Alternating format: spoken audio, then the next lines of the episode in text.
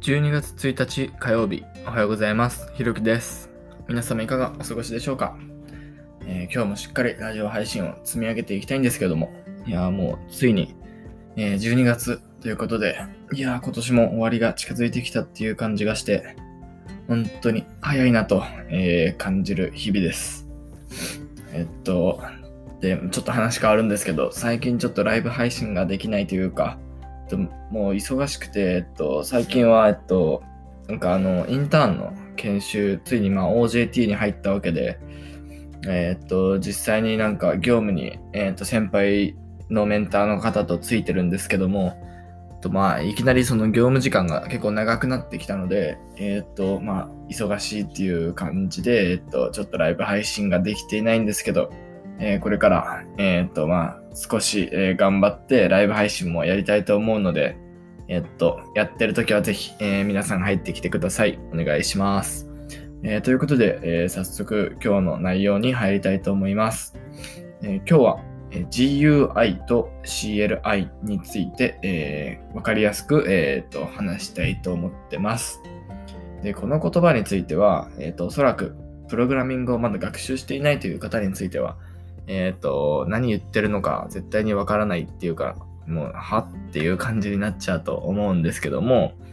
えっ、と、まあ、えっ、と、この、まあ、英語の略称、これ略称なんですけど、えっと、正式には、まあ、GUI はグラフィカ、グラフィカルユーザーインターフェースっていうもので、え CLI っていうのは、えっ、と、コマンドラインインターフェースっていうものなんですけども、えっとじゃあまず GUI の方から、えっ、と、というか、えっ、と、なんでこれを説明するのかっていうことについて、えーちょっと、えー配信したいんですけども、とまあ、この2つに関しては、えっ、と、おそらく、と皆さんはこの GUI っていうグラフィカルユーザーインターフェースっていう、えー方しか、えープログラミングを、えーと学習していない方はもう絶対に GUI しか、えー使っていないと思うんですけども、えっ、と、この GUI っていうのは、えっ、と、普段、えー皆さんが使っている、まあ、えっ、と、Mac なら、まあ、そのアプリとか、えっ、と、まあ、Windows でもまあ同じように、インターネットエクスプローラーとかいった、まあ、そういったアプリケーション、まあ、そういったものが GUI っていうものに該当していて、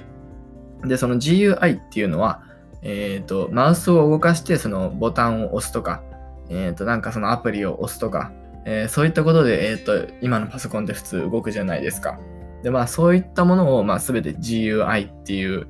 えまあ、系統の操作に当てはまるもので、えっ、と、おそらく皆さんはこちらしか、えー使ってないと思うんですけども、その CLI っていうのが、その、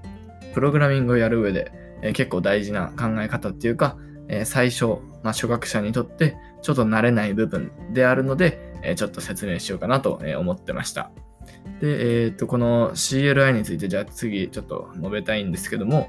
CLI っていうのはさっき言った通り、コマンドラインインターフェースっていうことで、まあ、コマンドっていうその命令を使って、そのパソコンを動かしていこうっていう、まあ、話になっていて、その、なんだろう、コマンドをキーボードで、え直接文字を入力して、で、コンピューターに命令を出して、で、それで、えっ、と、パソコンを動かしていくっていうやり方なんですけども、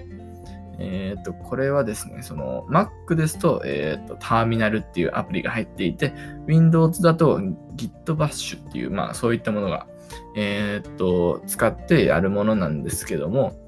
えっ、と、このコマンドは、えっ、と、新しく、その、ファイルを作りたいとか、えっ、と、そういった時に、えっ、と、もう、ずっと使うっていうか、多用するものなので、えっ、と、その初学者にとっては、えっ、と、絶対に最初に、えー慣れておきたいっていう部分で、えーあると思ってます。で、えっ、と、この CLI の、え操作するときのコツを、えー一つだけ、えっ、と、紹介したいんですけども、この CLI を、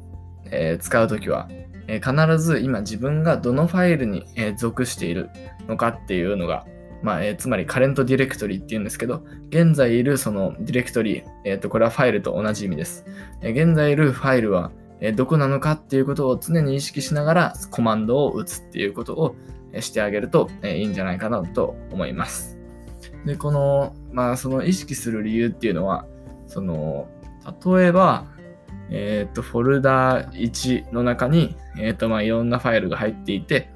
で、今、フォルダ1にいるとして、でそこで、えーと、コマンドを打ったときに、え、その中身、フォルダ1の中身に対して、まあ、いろいろ命令を出したりとか、えー、とするわけなんですけど、えー、とそのフォルダ1を格納している、えー、さらに上のフォルダー、えー、親のフォルダーっていう感じで、えー、とじゃあまあフォルダー0があったとして、で、そっちに、えー、そっちに対して、えー、とフォルダ1からコマンドを送ることは、まあ、できないわけなんで、えー、としっかりとその自分が今今いるそのフォルダーっていうのを、えー、とこれは意識しないと、え、いけないっていうのが、えー、とポイントです。で、この部分がその GUI を操作するときと CLI を、え、操作するときで、えー、と全く違うものになっているので、えー、とこの辺がちょっと最初は、慣れるまで、え、少し大変なのかなと、え、自分は思います。え、今日は、え、こんな感じで結構具体的な、え、プログラミング学習の、え技術について、えちょっと話させてもらいました。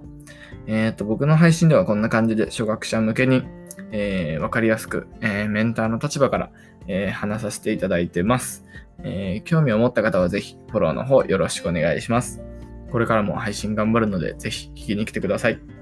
えー、今日も最後まで聞いてくださりありがとうございました。また明日も、えしっかり配信を頑張りたいと思いますので、えよろしくお願いします。では、え今日はこの辺でお別れしましょう。ひろきでした。